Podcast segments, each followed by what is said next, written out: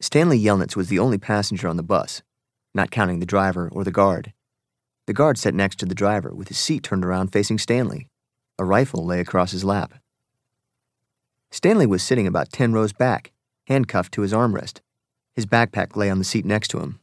It contained his toothbrush, toothpaste, and a box of stationery his mother had given him. He promised to write to her at least once a week. He looked out the window, although there wasn't much to see, mostly fields of hay and cotton. He was on a long bus ride to nowhere. The bus wasn't air-conditioned, and the hot, heavy air was almost as stifling as the handcuffs. Stanley and his parents had tried to pretend that he was just going away to camp for a while, just like rich kids do. When Stanley was younger, he used to play with stuffed animals and pretend the animals were at camp. Camp fun and games, he called it. Sometimes he'd have them play soccer with a marble. Other times they'd run an obstacle course or go bungee jumping off a table, tied to broken rubber bands. Now Stanley tried to pretend he was going to camp fun and games. Maybe he'd make some friends, he thought. At least he'd get to swim in the lake. He didn't have any friends at home. He was overweight, and the kids at his middle school often teased him about his size. Even his teacher sometimes made cruel comments without realizing it. On his last day of school, his math teacher, Mrs. Bell, taught ratios. As an example, she chose the heaviest kid in the class and the lightest kid in the class and had them weigh themselves. Stanley weighed 3 times as much as the other boy. Mrs. Bell wrote the ratio on the board, 3 to 1, unaware of how much embarrassment she had caused both of them. Stanley was arrested later that day. He looked at the guard who sat slumped in his seat and wondered if he had fallen asleep. The guard was wearing sunglasses, so Stanley couldn't see his eyes. Stanley was not a bad kid. He was innocent of the crime for which he was convicted. He'd just been in the wrong place at the wrong time. It was all because of his no-good, dirty, rotten, pig-stealing great-great-grandfather. He smiled. It was a family joke. Whenever anything went wrong, they always blamed Stanley's no-good, dirty, rotten, pig-stealing great-great-grandfather.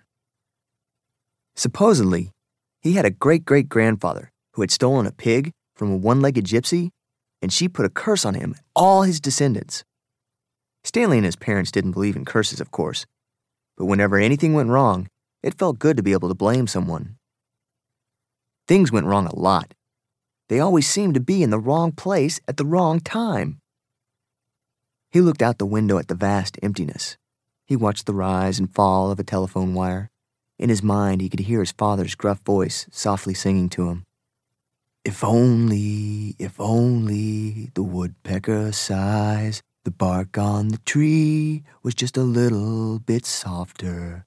While the wolf waits below, hungry and lonely, he cries to the moon, if only. It was a song his father used to sing to him. The melody was sweet and sad, but Stanley's favorite part was when his father would howl the word moon. The bus hit a small bump, and the guard sat up, instantly alert. Stanley's father was an inventor. To be a successful inventor, you need 3 things: intelligence, perseverance, and just a little bit of luck.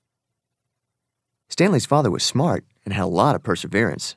Once he started a project, he would work on it for years, often going days without sleep. He just never had any luck.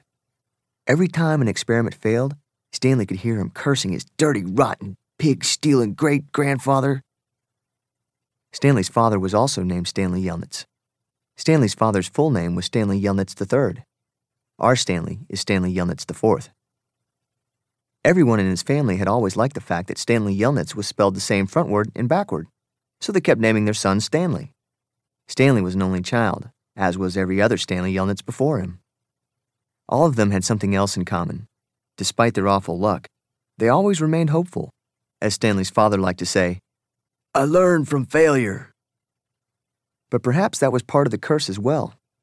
If Stanley and his father weren't always hopeful, then it wouldn't hurt so much every time their hopes were crushed. Not every Stanley Yelnats has been a failure, Stanley's mother often pointed out, whenever Stanley or his father became so discouraged that they actually started to believe in the curse. The first Stanley Yelnats, Stanley's great-grandfather, had made a fortune in the stock market. He couldn't have been too unlucky.